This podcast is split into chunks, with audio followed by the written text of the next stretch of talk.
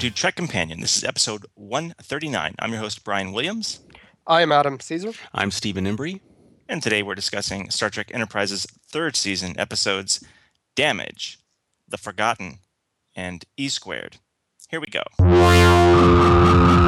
Damage, Season 3, Episode 19, Production Number 319. Original air date April 24th, 2004. Directed by James L. Conway, written by Phyllis Strong, music composed by Kevin Kiner and Dennis McCarthy. Guest cast include Casey Biggs as Illyrian Captain, Randy Oglesby as Degra, Scott MacDonald as Commander Dolim, Tucker Smallwood as Xindi Primate, Rick Worthy as Jannar, and Josette DiCarlo as Sphere Builder Woman.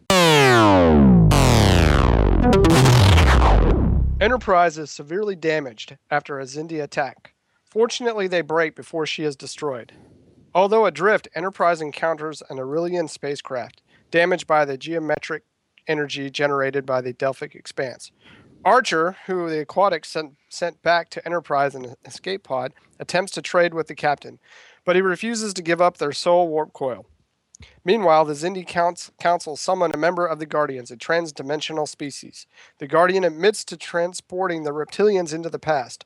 Upset, Degra insists on further examining of Archer's evidence regarding the Guardian sphere building connection. I'm about to step over a line. Line I thought I would never cross. And given the nature of our mission, it probably won't be the last.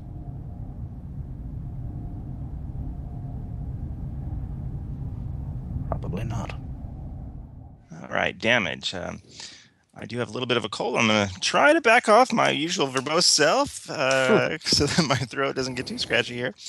Um, we'll see how successful I am at doing that since I do like to talk because uh, it's a podcast. Um, so, Adam, why don't you start us on damage? Damage. Well, and I, I, should preface this conversation by saying uh, Adam texted me this weekend that he can't wait to get out of season three. So I'm kind of wondering if uh, you dislike these episodes. um, it's it's not that I dislike them. Um, well, maybe I kind of do. I do and I don't dislike them. I'm like I said, I'm just ready to be done with season three and this Mishigash because that's kind of what I feel. I feel like they tried to do a lot in damage. I think they what, tried with all the shenanigans and goings on. Yes, yes, yes, yes, yes, indeed. So, um, I think the last um podcast we did, I said I was a little upset about um how they handled T'Pol and how she kind of froze up on Enterprise and while she was in command. And you both mentioned, well, she's still suffering from um, you know, that when she was had the mind meld and all that kind of thing. Well, finds in this episode that she's you know, basically, you know, kind of on drugs, which honestly, I don't have a problem with that storyline, with them exploring that. One of the crew members being, you know, um, addicted to some sort of substance for whatever reason. I don't have a problem with that storyline. What I do have a problem with in this episode is that they bring it up in this episode right now because you know, I'm not in the military. I, I don't, I've never been. I don't really know how military justice works. I mean, she was kind of unfit for command when she took command in the last episode, and to me, that makes her character. That's out of for me. For me, that seems to be very out of character for her, and it makes her really look bad. And um, I think that's my biggest problem with this episode, um, is that they did this with her now. And I just want to emphasize, I don't have a problem with them doing it. Yeah. I have a private problem with them doing it now because 18 people died. And then her, you know, her and the doctor are mm-hmm. like, oh, we'll just keep this under wraps. I'm like, no, sh- this is like a court-martial offense. Well, um, a variation the they presented on, it, you know. So I, I did have your, a big problem with that. My variation on your concern. So uh, what what bothers me more is that it feels um, a little roped in. Um, you know, I'm not going to do. And I saw Civil War earlier this week, and I'm not going to do any spoilers about like Spider-Man. but, but, you know, it feels a little roped in here that um, that she has this uh, this addiction, and um, all they had to do was set it up a few episodes earlier, right? Just give me sure. one little shot here or there. That would have that would have mitigated this considerably, don't you think?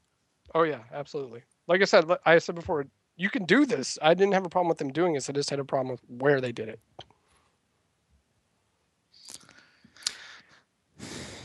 And honestly, I mean, it totally ruined the episode for me because it just kind of made it made her look really bad, and I don't know why they decided to do that. Yeah, you know, I don't, um, I don't know. I, I, I do think it seemed kind of uh, like they didn't need another thing right here for that. You know, like why just spring that on us that she's been doing that? Um, I don't know that it's.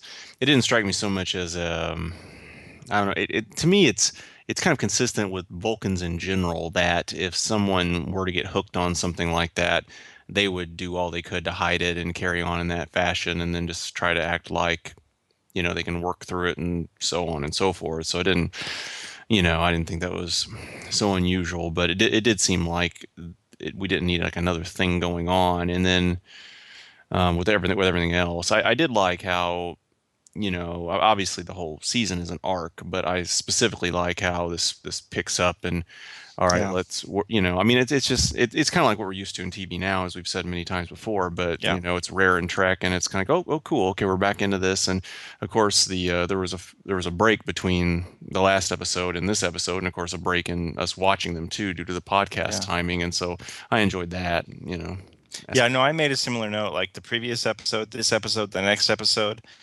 um, they really feel uh, serial in a way that's that's incredibly exciting and uh, modern, and and and in a way that most of the season doesn't. Even though it is supposed to be one big storyline, it still doesn't really. We've talked about that. Still, most of the time, it feels like, you know, a normal episode with with a scene or a line that reminds us we're oh, we're in the expanse and we're still looking for the Xindi or whatever.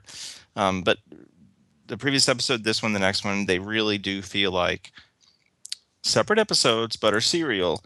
You know, if I'd watched these three episodes together, and really I watched these first two together, like I, I would have a little bit of a hard time remembering what happens exactly in each one. And that's not a knock at all. It's in fact it's kind of the opposite to me because as I often talk about, you know, what I love I think myself as a trekker and what I love so much about Star Trek is this is this is the, the living, breathing universe, and that this kind of stuff makes it feel that way. Uh, there are consequences, you know.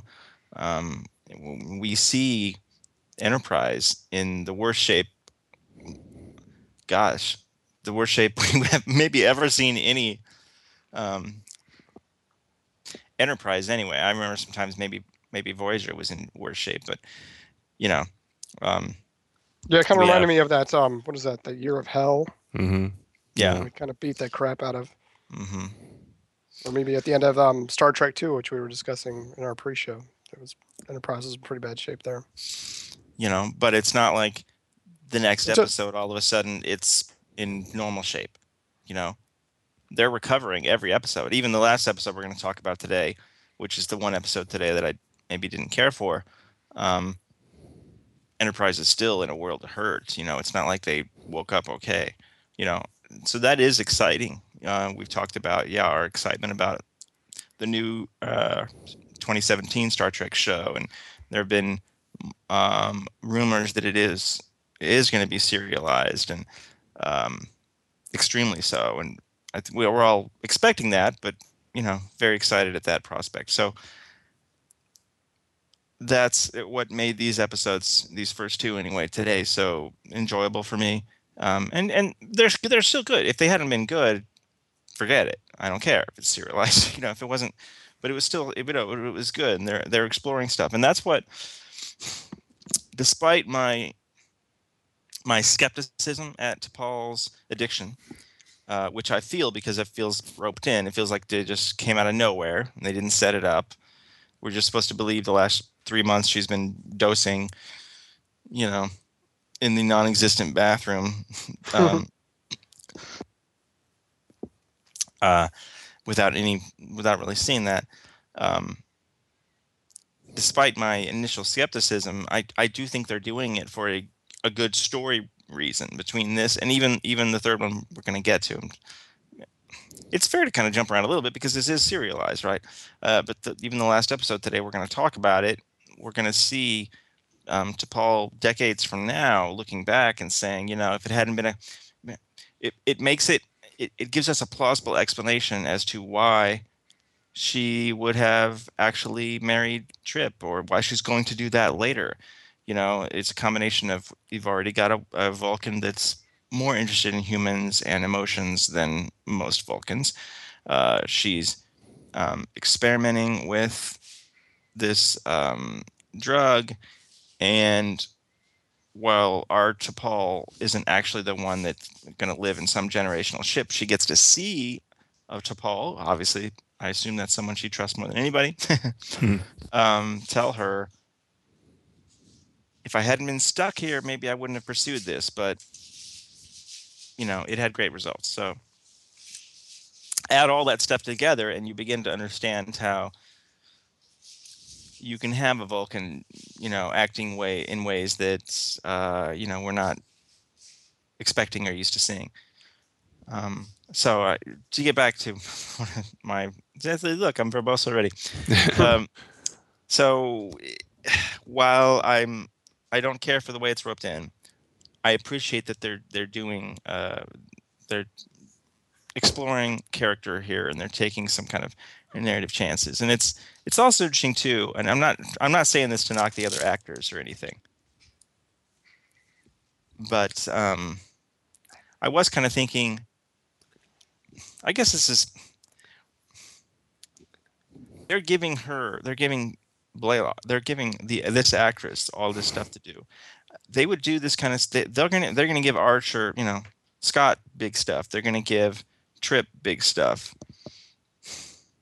you know you do, you can't see them giving some of the lesser people taking a chance like this with some of the lesser guys on this show in a way that you could say on next gen. Um, or even i guess ds9 um, i'm not sure why that happened. I, I don't I, I i can't imagine they planned that.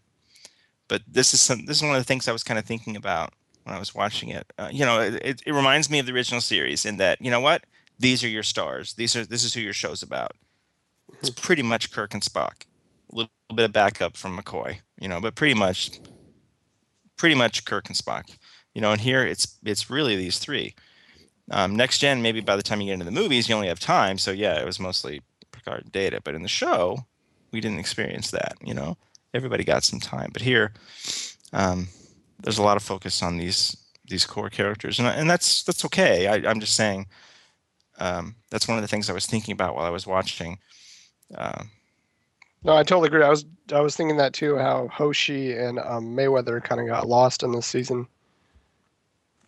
Yeah, I don't know if that's a good thing or a bad yeah, thing. you'll see a yeah. scene. I mean, Hoshi uh, had one episode, I think, and I think we all agreed it wasn't a very good episode. Yeah, I, I, I'm not sure it was such a crappy episode because of her. It was just No. a crap story and a bad, you know, crappy writing and stuff.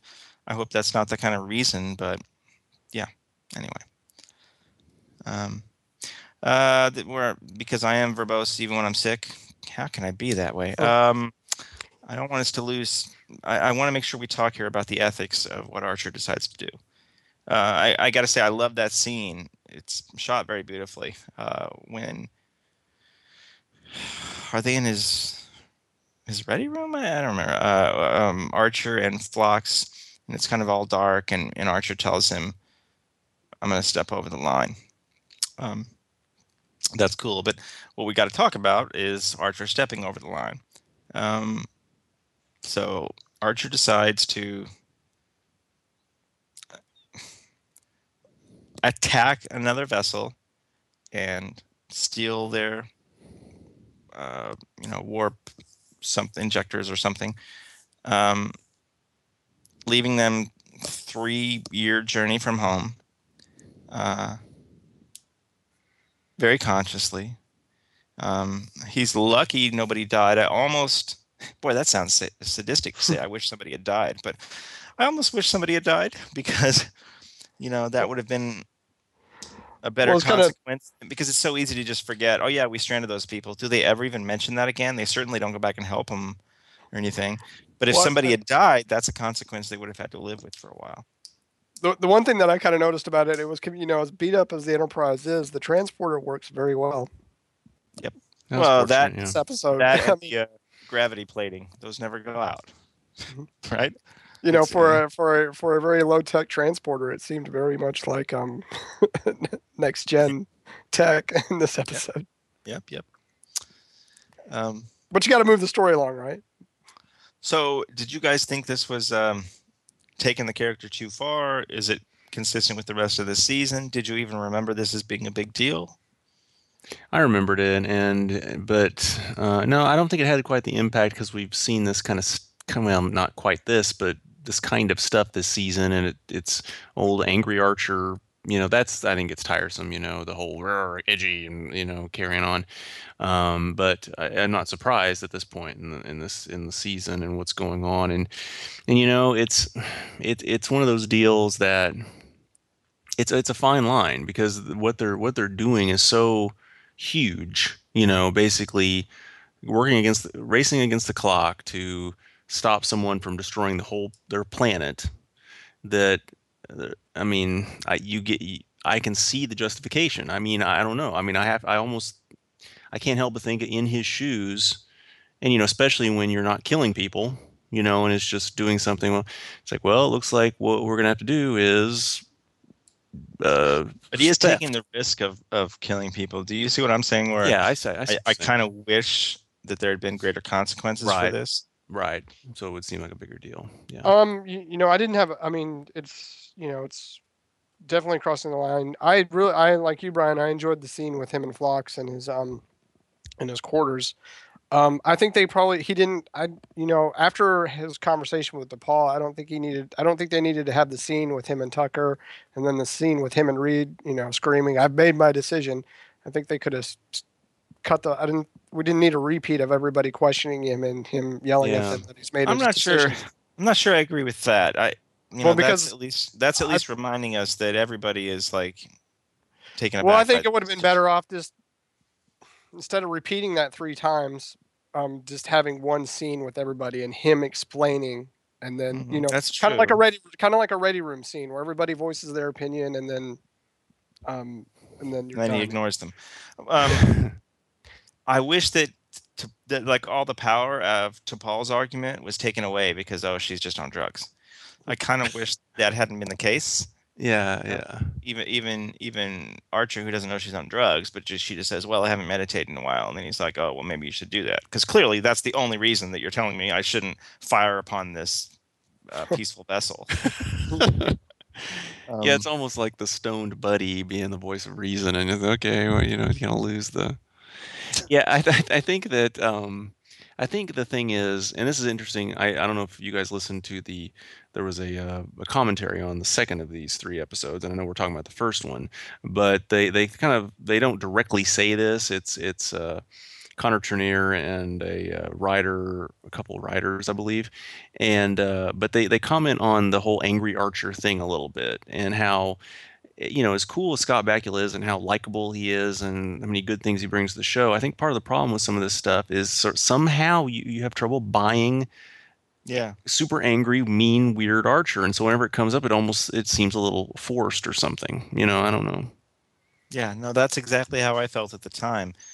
He's um There's a there's a scene in E2 where he's talking to the um the cat the the future captain, and he takes these really hard core steps towards him while Mm. saying, "I'm not." I'm just like, dude, yeah, come on, you know.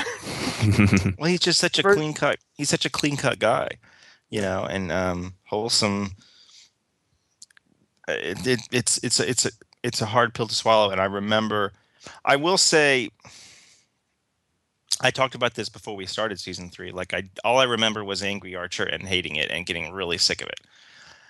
It's not bothering me as much this time and maybe it's just because we're watching you know an episode and a half a week hmm on average or whatever.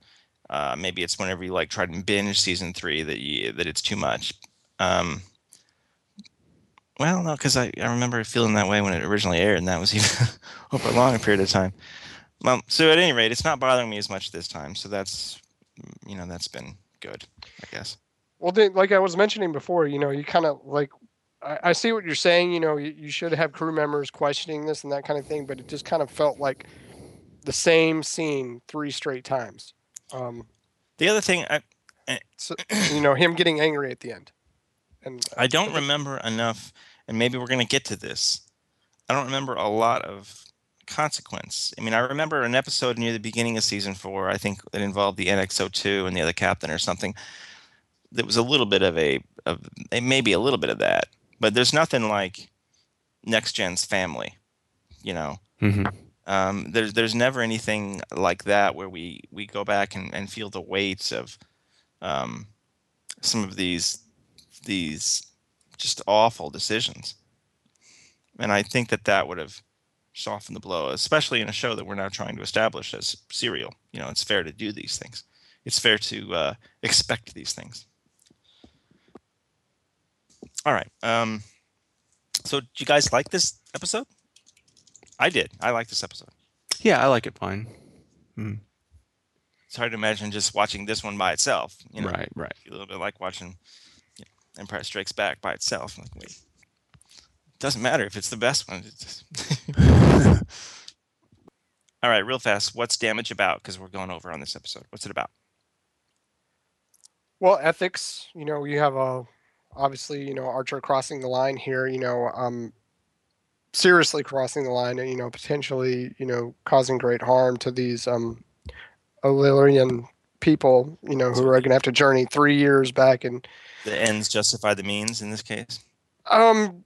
Well, that's the argument. That's what we're. That's what we're Does it? getting at. yeah. Yeah, I mean, you know, there's a lot of um, you know, T'Pol makes the argument that you can't um, you can't veer away from your morals when it's when it's even when it's hard, you know, and that's do the ends justify the means?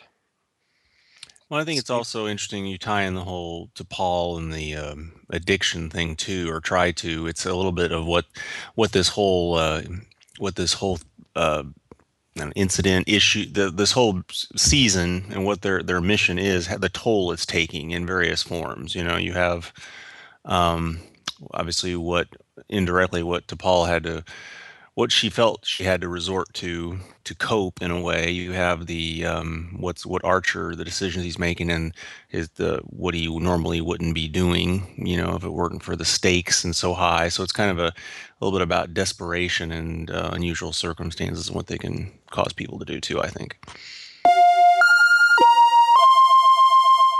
Let's do six degrees for damage. Um, Adam, you going first or second? Um, I'll go first. Casey Biggs plays the Illyrian captain that Archer decides to violate, Hmm. whose ship he just violates. Hmm. His best known Trek role is as, of course, Damar, the Cardassian on DS9.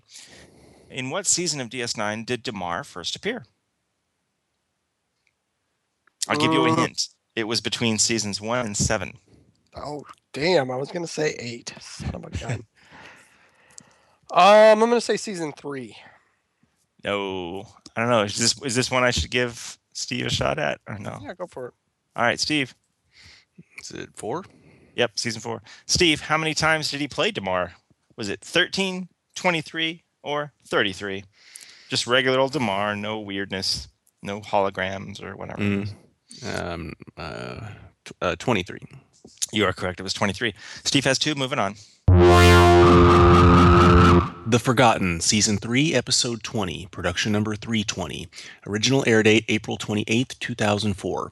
Directed by LeVar Burton. Written by Chris Black and David A. Goodman. Music composed by Paul Baillargeon.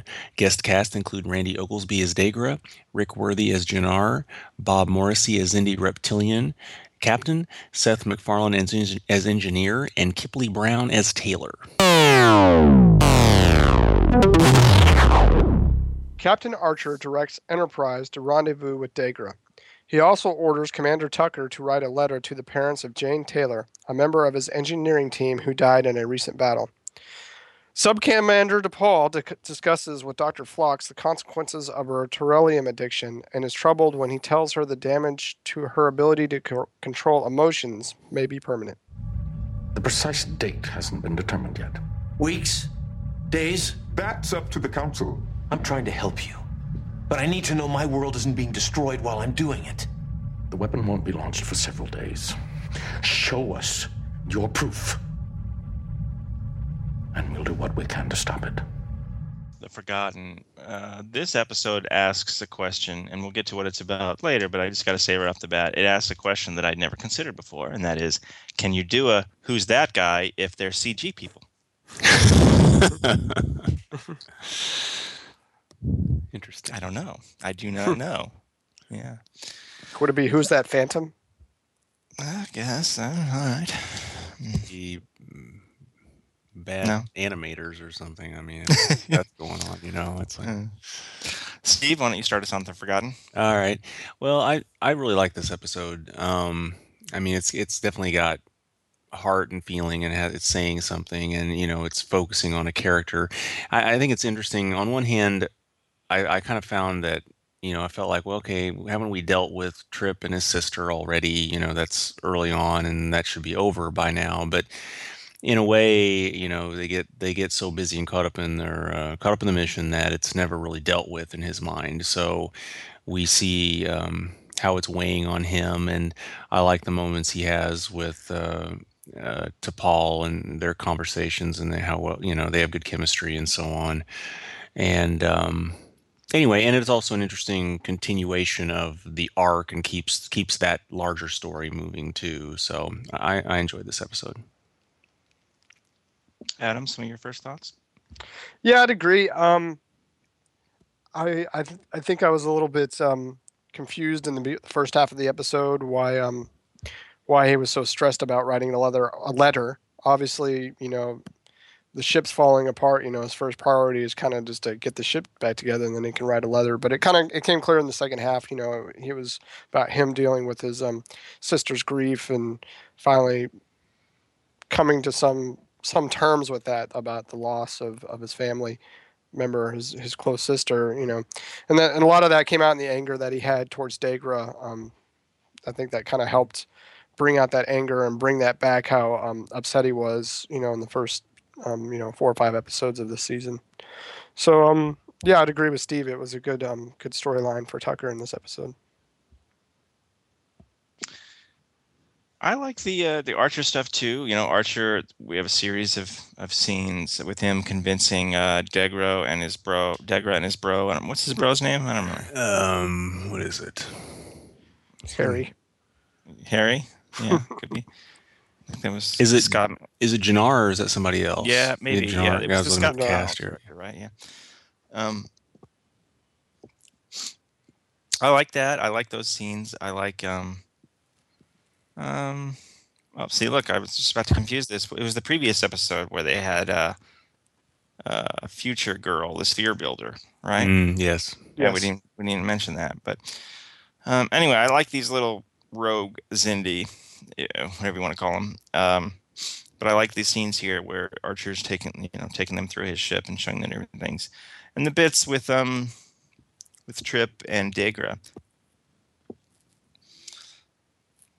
Um, you know, it, it works. It, it's it's you understand. Uh, the only thing here that I thought maybe didn't work so well was uh, when he has his dream and he sees the dead crew person because she's little. I don't know. That that falls a little flat, but that's one tiny little thing. Hmm. Um, like when, by the time he gets to the end and he's actually composing that letter, you know, it's it's emotional. I felt it. I did. If I felt it. Um, but it's also an, another interesting thing here that we get a little bit of is just this idea of of Archer striking an alliance with literally the guy that built the weapon that Mm. killed seven million humans, um, and Archer being put in a position where he has to shut down Trip for saying these things to him, and you understand both of them completely, Yeah. um, and that's that's interesting uh, position for them to both be in, and uh, um, eh, you know, there's no right or wrong here. Um, so i you know, it, it's it's they're they're good story bits and good character bits, um, and there's not a not. We were just talking about you know some of the angry Archer stuff that we don't care for, but this is this is Archer that I like. You know, this is pack passionate Bacula. That's that I buy. That I have no problem ever buying. Um, so I like this episode. I like it a lot, and and it does still feel like it feels like its own episode. I can kind of tell you what's happening here. I know this is the one where, you know, he's showing them around and Trip's dealing with the loss of his sister, but it's extremely serialized. Um, so I'm confusing some of the details, like the sphere builder, but uh, you know, this is this is still kind of the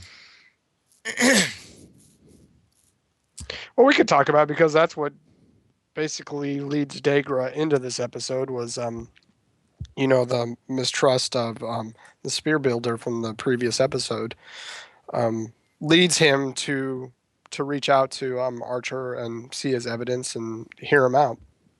Well, did you feel like all of this stuff between that and, and Archer's evidence and everything, um, I almost felt like it was going just a smidge too far for Degra to then destroy a reptilian vessel. I mean, in, literally in one Hmm. scene, he's saying to Archer, "You're asking me to betray my own," and then the next episode, he's he does a lot more to betray his own. Yeah. He kills kills them. Mhm. Um, Yeah, do you think that was necessary for to have them have a reptilian ship show up, or was that I just to they- make the point to, that he I think they did uh, it mostly because Degra's going to get some serious consequences to this Mhm. I, re- I remember like the reptilians um, don't let this go later. Um, so I think that is more of the reason than anything else. Uh, Um, so for future reasons, I understand why it happened. I'm just saying it felt it felt um, maybe he went a little too far, uh, a little too fast, especially given what he said in literally the previous scene. But that's a minor that's a minor thing. It doesn't really hold the episode back much for me. Um, yeah, it's mostly um, Connor is just a damn good actor. Um, I like the scene between him and um, T'Pol, you know, where she like doesn't exactly embrace him, but she does like reach physically reach out, right? When he's talking, when he's kind of crying over his sister, and it's the first time you see him. Yeah, and you know, I- uh, dealing with this stuff about his sister, like you guys said, we it seemed like he kind of dealt with it, but you realize when you see this, oh no, he didn't. Mhm. Um, and I was reminded of, gosh, when was that? Much earlier in the season when he says to Reed, Mhm. you know, she was just like everybody else, and you know, um, you know, She I was just a remember that- victim. yeah. Um, it, it, all that stuff gives this more weight. So uh, I guess my point is, dealing with it later in the season is has made it more effective for me. Um, if they had if they had just dealt with it and it was done earlier in the season, um, it just wouldn't have, been as emotional um, or in a way believable because nobody would get over their death of their sister that fast. So Mhm. you know um, it, it works. It works well. It works well because they waited. It works well because they deal with it appropriately. And it works well because connor's a great actor. Hmm. so i like this episode. I like this episode a lot. I wish they were all like this one and the previous one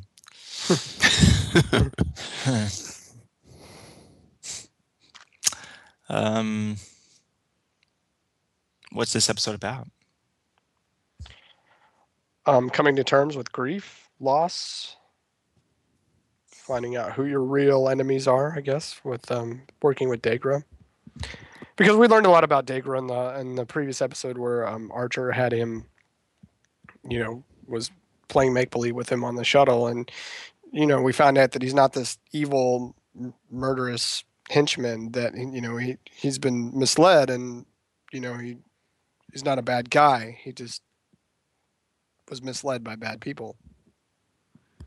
Um, Yeah, I think it's yeah, it's interesting because I mean, if you try to tie in the again the the major points of this episode, you yeah, you have Trip and dealing with uh, you know the loss of his sister finally and dealing with grief, but also kind of in a larger sense, this whole as you alluded to earlier, the uh, with uh, with Archer and uh, having to negotiate and work with the guy that made the weapon, you know, real life is ambiguous, and sometimes you have to just you have to deal with things in unexpected ways and at unexpected times to get by and to, to make things work you know the you know dealing with uh, dealing with loss dealing with grief dealing with emotions and and making things uh, work um, you know it's it's not something you can predict how it's going to happen you know and sometimes you have to improvise and do things in a, in their own time. You know.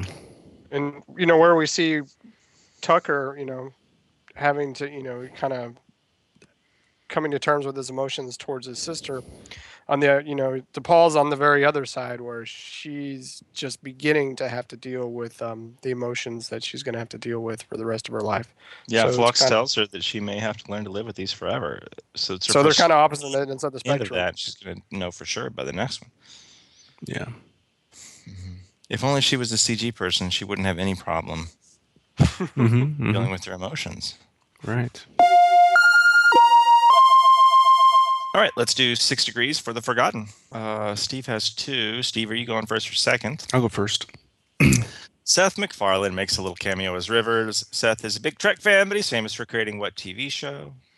Oh, um, Family Guy. Yep. Adam Bob Morrissey plays the reptilian captain that should have known better than to mess with Degra because he killed him.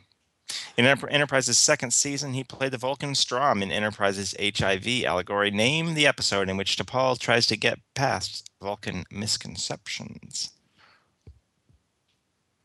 I have no idea. They just couldn't let it go. Just stuck. Stuck on letting it go. I don't know. Nope. Nope. Steve, Um, was it Stigma? you're correct. It was Stigma. Steve has four. Moving on. E Squared, Season 3, Episode 21, Production Number 321. Original air date May 5th, 2004. Directed by Roxann Dawson, written by Michael Sussman, music composed by Jay Chattaway. Guest cast include Randy Oglesby as Degra, Tucker Smallwood as Xindi Primate, Rick Worthy as Jannar, Tess Lina as Karen Archer, David Andrews as Lorian, Tom Shanley as Greer, and Steve Truitt as Crewman 1. Enterprise is approaching a nebula containing a subspace corridor defended by Kovaalan vessels. Suddenly, an older yet enhanced copy of Enterprise appears, captained by a half Vulcan man named Lorian, who explains that after entering the corridor, it will destabilize, causing Captain Archer's Enterprise to travel 117 years into the past.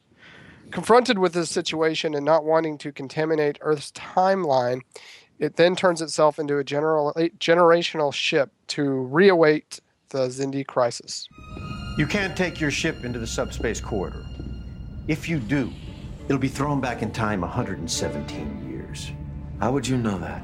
Because it's already happened. We're here to make certain that history doesn't repeat itself. E squared. This is not a bad episode. I'm not saying this is a terrible episode. If this had been, you know, next to some of the bad episodes from season three or earlier, I would have thought it was okay. But maybe it's just me. You know, it's one of those times where it, it its its imperfections and flaws are made much brighter uh, when standing next to the last couple episodes, which I thought were smart and plausible and character based. Uh, our main characters, and if anything, you know, this one has some problems. Uh, this one has this one has issues where it's like maybe if there were other things good, I wouldn't think this. But for example, you know, Enterprise shows up and hails Enterprise, and hey, we're your uh, we're your descendants, and nobody says WTF. I mean, there's no like, are they just that used to all this nutty craziness? It's like, all right, okay, all right, you know, it's, it's nuts. It's really crazy, uh, and it's not treated that way at all. Um, very quickly, it's like, cool. Well, let's just help each other out and let's get back to the mission. All right, good idea. Um, that's that's silly. Um, and uh, well, I should I always I should always try to talk about the things I like first. So I like the scene with we were just talking about. You know, Hoshi, Mayweather don't have much. Reed doesn't have much. Um, um, I like that little scene with Hoshi, Mayweather, and Reed, Yeah. where they're all like, "Who did you mate with? Who did? Know, did you? You know that that's that's a scene I'm not sure I've seen before. Really, maybe a little bit in the assigned episode, but uh, and then it's got kind of like sad Below. Decks. Yeah. oh gosh, that's bad. Um, uh, and then there's a little little sad bit there where Reed's like, "Yeah, I, I didn't end up with anybody." you're like, oh. and then they don't they don't like they don't like trying to make it feel better. Right. Hoshi's just like, well, that was inevitable. Okay, I gotta go. yeah, yeah. You know, Yeah, But- this could change Reed's life. You know, I mean, he could like, I'm, I need to get out, come out of my shell or whatever, you know, or something. I mean, it's They had- there was a shot then when he's of him trying to Yeah. invite that woman to sit down. Yes. Of course, they could have really been mean and had her say "Mm, no thanks and walk away. that would have been uh, sticking the knife in and turning it around. Um, Yeah, well. Um the bits with uh old T'Pol, they they they work, you know. Um I don't think I ever had that the feeling of OMG like maybe they expected me to. Um but no, I mean that stuff basically works. Uh the character stuff with her definitely works you know, we see her do her pseudo embrace thing of Archer. She calls him Jonathan. She like she doesn't hug him, but she puts her her like hands on his arms or something. You know, mhm. this this more evolved and wise wisdom. That's the that's the word I'm looking for. You know, the the wisdom that she has acquired. Um, well, we I like the scene. I essentially, I mean, I, I like the the the dialogue at least for sure. You know, I like the the writing of the scene when T'Pol visits T'Pol near the end there. Um, and again, I think I was talking about this in a previous episode uh, in this podcast, but this idea that she she is inspiring um, the younger T'Pol to explore um these feelings that she might have, not just emotions in general, but emotions about a trip specifically. You know, um, this weird convoluted thing is the only is one of the things that makes you believe. Okay, okay, I can see how she would she might have start to question some of these these uh, Vulcan preconceptions she's had her entire life, and not just preconceptions. I mean, these are these are this is this is the way this is what being Vulcan means, and she's got to question some of these things. Um, so there are those are the things that that I enjoy. Um, I also think it's funny that like Phlox is apparently the one who came up with a way for humans and Vulcans to mate. Does that mean Phlox somehow helped conceive Spock? Interesting, yeah. That's, you know, that's kind of weird. Um, so you know, there's definitely some interesting things, uh, but there's just too many things that are either silly or. I actually wrote in my notes, um, "Ugh," whenever uh, alternate Enterprise Captain Lorian decides he has to steal injectors from the Enterprise. All of a sudden, you mean where? It's like where did that come from? All of a sudden, now you're going to attack what? you know and then they the ships actually end up shooting at each other and it's like i wrote down this is stupid when they started shooting at each other i mean it was kind of um, stupid so yeah i didn't care for that that's when i that, that that's the point when it, whenever he's like all right we have to steal the injectors from enterprise and they they won't be able to go to warp but we have to do that so that we can wait what that's when i that's when it lost me completely and from then on at the end i just i was done with it um, so that's my many minute um, uh, opening for P squared. You guys?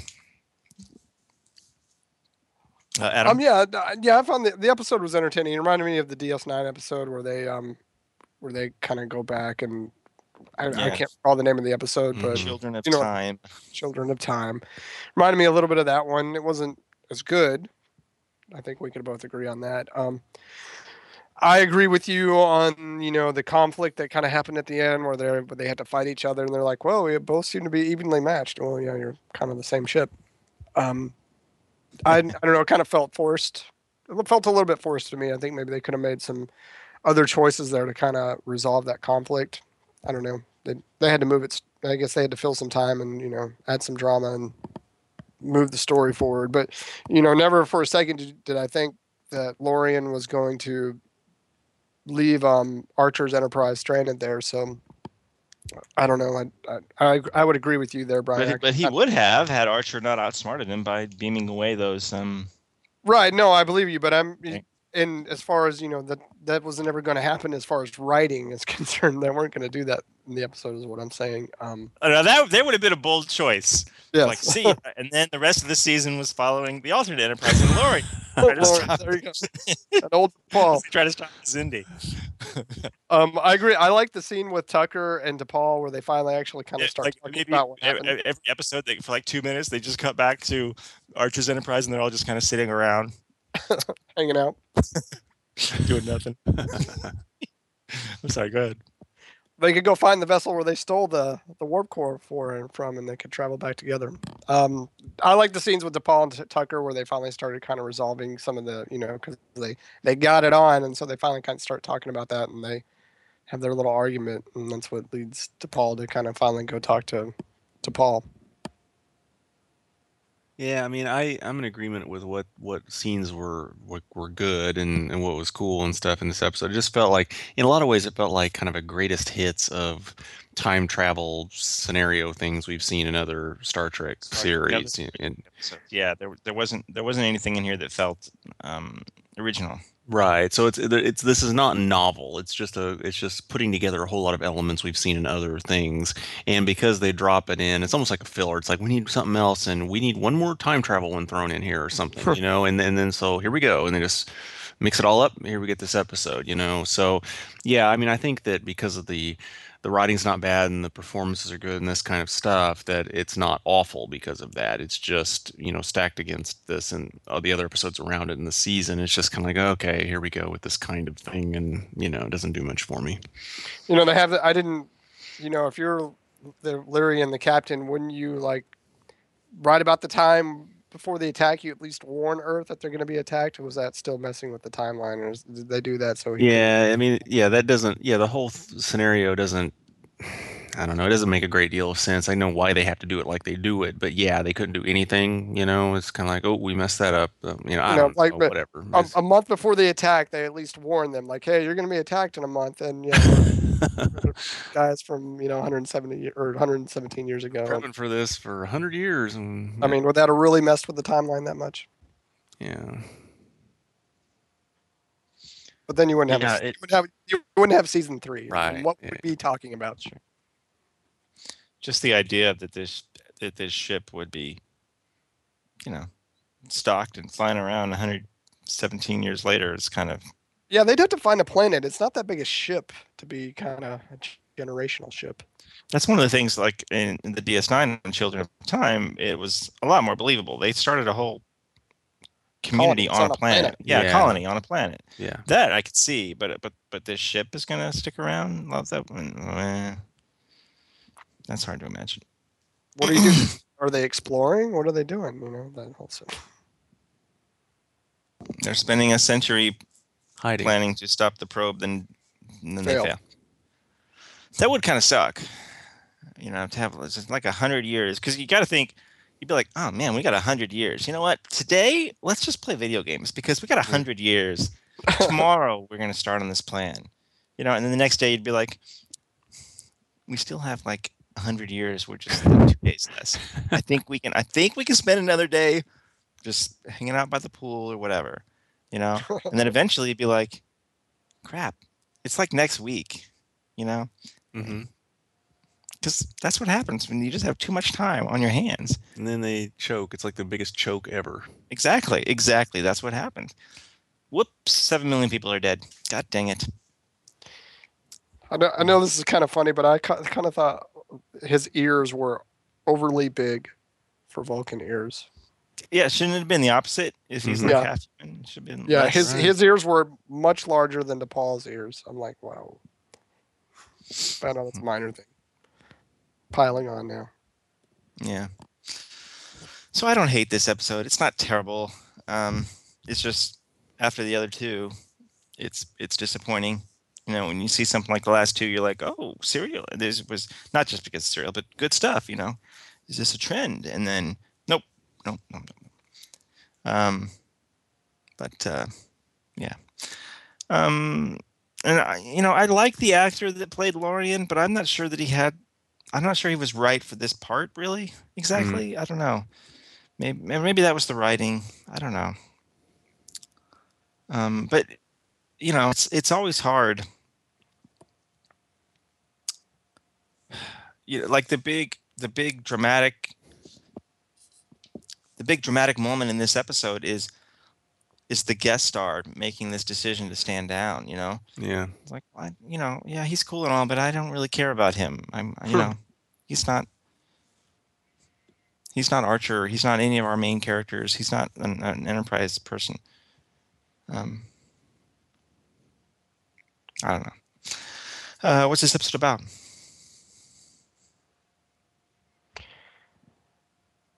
When I started kind of looking at, I mean, you know, it, it kind of goes back to, for me, you know, it goes back to T'Pol to, vi- to dealing with your remote. You know, she comes to terms with the fact that she's going to have to deal with um, these new emotions. Maybe not deal isn't the right word, but have to learn to live with them and learn to accept them. Um, so maybe kind of acceptance that you don't have control over everything because you know this this future past enterprise you know the his Lorian, you know, they weren't able, even though they knew all this stuff, they weren't able to control the outcome. Kind of what I got from it.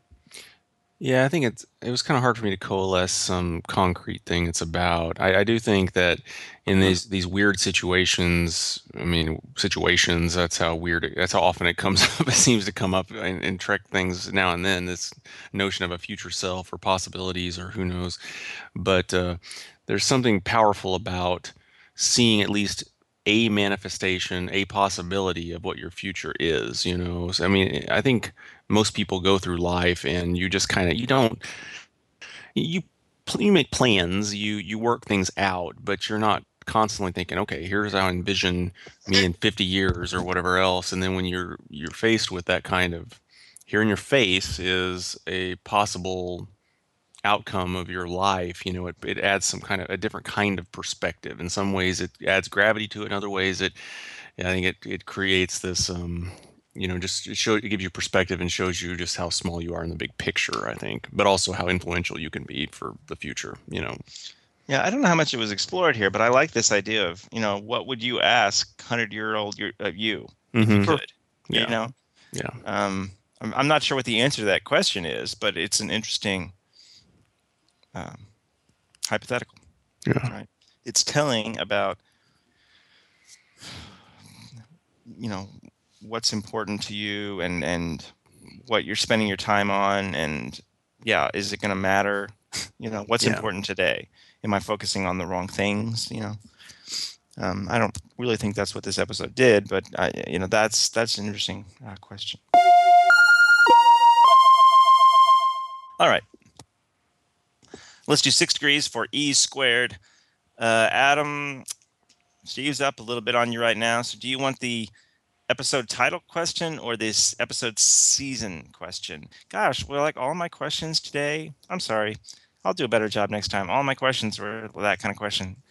I usually try to only do one or two of those, and then the rest are more like what happened in an episode. But anyway, uh, do you want the title or do you want the season number question? Um, I'll do the season number. Steve, little David Moore plays the Generational Enterprises Denobulan descendant kid that likes to play ball in the corridors. He also was one of the little boys in school in the Western episode from earlier this season. Name it. Mm. Yeah. Um. Gosh. You got to look to the heavens. Yeah, it's just not coming to me. Adam, Um, is that North Star? you're correct. Hmm. Adam, this story is very similar to a DS9 episode called Children of Time. Was that season three, four, or five? Five. You are correct. Look at that. What a comeback. Four to two. Yeah. I all still right. lost. Loss is a loss. Uh, that's true. You did.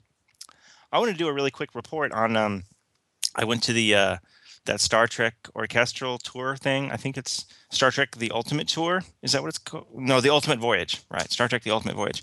So I went to that. I actually did it like the day after our last podcast. So, or was that last week? Gosh, my weeks are so messed up.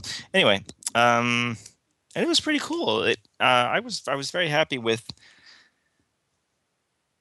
the music selections that they made. Um, you know, they had they had you know the main themes from from all the movies. They had sections from all the movies. Well, I mean, like Star Trek two, so they didn't really do Star Trek three because that's similar themes. But you, you know, um, but they did have that those moments.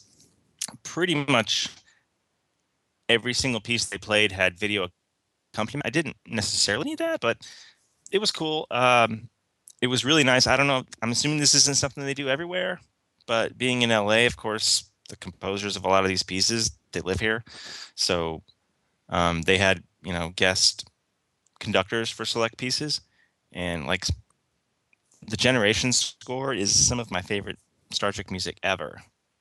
Maybe second only to Jerry Goldsmith's motion picture stuff and James Horner, Star Trek 2 3, but obviously those composers are no longer with us. But getting to see Dennis McCarthy come up and conduct kind of a suite from Generations was incredible. That was one of the greatest Star Trek kind of like things I've ever experienced. It was amazing. That was really, really awesome. It was funny. It, it, like the whole thing was over two hours. There was only, I mean, I know Star Trek music pretty darn well, but there was one piece. They had Ron Jones come up and guest conduct a piece. And I was like, wait a minute. I don't know what the, I mean, this sounds like some of the music he did for Next Gen, but I don't recognize this. How do I not, how is there music that I'm, I don't know what this is?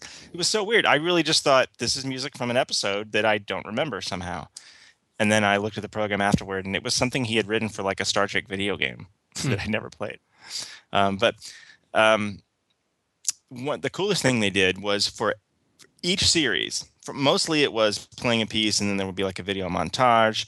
Um, oh, they did have like people that were in the shows, like there were some actors and actresses. They had them stand up stuff. They also had like anybody working on the new show stand up. And there were some people stood up like, oh god, they're making a Star Trek show right now. That guy is working on a show. Um, but they did have a section where for each series they did a scene like they had the scene play just it wasn't a montage they just played the scene in its entirety and they just had you know it was dialogue only up on the screen and then they played the underscore. Um, and not for movies they did this once for each series. For the original series they did um, uh, the risk is our business bit. Um, I don't remember what each each one was, but they were all they were all cool. Actually, the uh, the Enterprise one, since we're doing Enterprise right now, the Enterprise one was um, uh, Mayweather and telling Archer about his dad, like right after they find out that his dad had died. You know, Archer comes sits down next to him. That episode, and it was it was like, wow, this is this is really great. You know, school underscore here. This is really good music, and I you know, it was, it was the first time I realized realized that really um, appreciated some of the Enterprise music in a way that I haven't some of the other series, but it, it just as good, just as good, really good stuff. Um, the Voyager one was uh, Janeway giving a speech, as everybody's you know this the uh, the episodes where the uh, Voyager is shot to hell and, and Tuvok's blind and all that stuff. So anyway, um, it was actually pretty darn cool. Um, and it was it was worth the uh, the money and the time. And if that remotely sounds interesting to you, then you would you would enjoy it. You know, it's not the it, it's obviously a big production. They had Michael Dorn recording of Michael Dorn and kind of a theme that he would be speaking between pieces and um, you know a lot of time and effort and money went into creating this thing and it's not the kind of thing that comes along frequently you know they're they're definitely billing it like it's a 50th anniversary celebration so anyway, so that was really cool. I really enjoyed it. Um, yeah. Um, you guys doing all right? Anything else you want to talk about? I don't think so. No. No, all right. Um, Okay, I cool. was, uh, real quick, I was closing some. I found this interesting. I was closing some of my stuff out while we were talking. Um, Damage is the was the lowest viewed episode up until this point, which is surprising because it was kind of a cliffhanger from Azati Prime. I don't know. Interesting. Oh, Go the, ahead. the resolution of the cliffhanger of Azati Prime. Yeah. Damn it! Yeah, it Mm. was um 2.8. That's the lowest number of viewers up to up to this point in Enterprise. Mm-hmm. Anyway, just thought that was I thought that, that was surprising me since it was a cliffhanger episode that it dropped. Mm. It dropped like a million. It dropped like a million viewers between Azati and Damage. See, that that was the problem. That was the story of Enterprise. You know, losing viewers during the bad stuff, and you know they start turning the ship around, but it's it's too late. You, they're once they're gone, they're not coming back and trying it again. Hmm. So yeah, I've never looked at these. These are pretty interesting. So that their height, they had 12.5 million. That was Oh, that was like the beginning of the series. yeah, this broken bow, and by the time the fourth season, which is pretty good, I think the lowest one was 2.5 million, and that was for Babel One. We'll talk about that in a few months. But their average was more like four ish, something like that. Maybe five, maybe. Eh. Not not in four, not in season four. They never got above three I mean, in season four. They But never got above as, four. as many people have pointed out, by today's standards, uh, like That's a good. cable show, that would be those would be great ratings. They would have they would have kept making the show. Yeah, Uh, but network ratings, especially once the the the power is running, um, well UPN or whatever, you know, once once all those people changed and they didn't care for it enough, the numbers weren't enough to keep it going if they didn't care. right. Um, but again, yeah, like a cable channel, I don't know, something on, on um, AMC or something. Those would be yeah, great. Keep it going. numbers. So it'll be interesting to see. Uh, I mean, they may not even tell us the numbers. Who knows for the the new show since it's going to be CBS digital exclusive. You, you got to assume the numbers are going to be low. Um, in this country, just because of the, you know, only being on CBS digital, um, and they're not going to want to publicize that necessarily. So, unless they're just the most amazing numbers in the history of amazing numbers, which is not what's going to happen, I'm kind of thinking maybe they just won't even tell us. Maybe I don't know. We'll see. But it is exciting. You know, this is April and the new show starts in January. And it's like I think it's really going to start in January. Did you guys hear that thing about the reason it's starting in January? I think it was Moonves or somebody said their deal with Paramount, CBS's deal with Paramount, Par- Paramount wanted six months between Beyond and the new show mm-hmm. because they don't want anybody to be confused, which is stupid, but fine. But that just tells you know they're they're geared up, they're ready. They're gonna, that show is going to like premiere as soon as they can, and they've already pre-sold it. That I think I read that they've already they've already paid for the show just in foreign pre-sales or something, which is nuts. Um, so by the time they start making the show, it's all gravy. I got a question, Brian. You maybe you can answer it for me because um, are they going to re- so on the stream side are they going to release the show all at once or is it just going to be weekly? Uh, they have not said. The only thing they've officially said is that the first episode will be aired on network television, and then after that, it's all CBS All Access or whatever they call it, exclusive. Uh, but they have explicitly not stated if it's going to be all at once or one week at a time. I think everyone's assuming it's going to be one week at a time for a variety of reasons. One, that's what CBS is used to doing. You know, they don't really have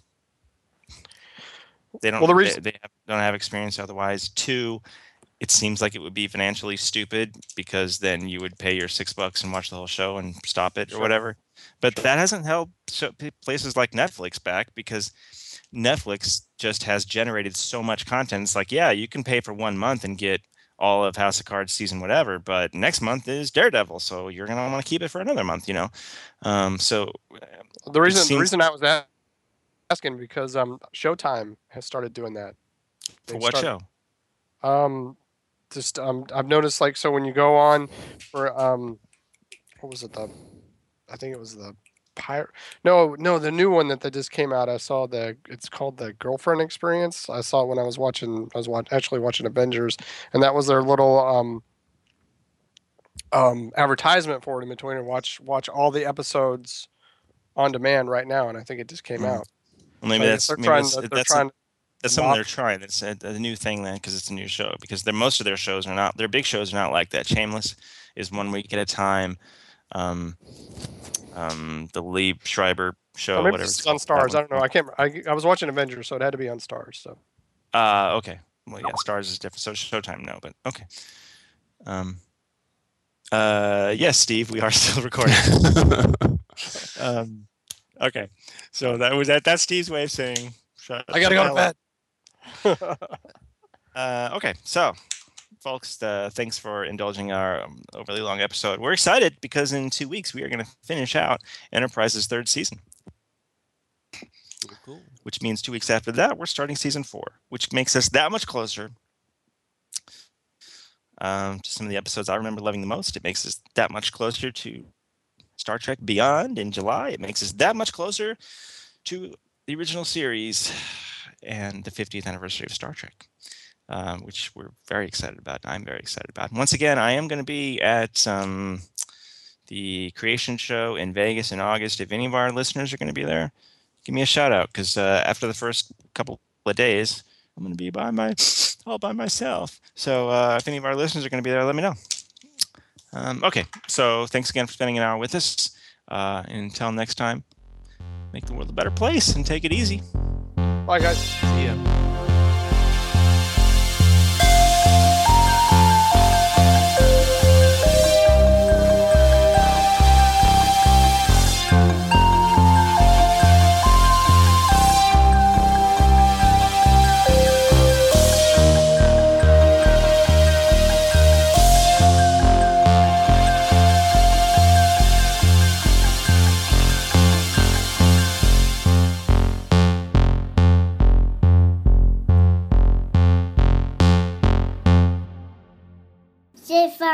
Stefan passed Pastor.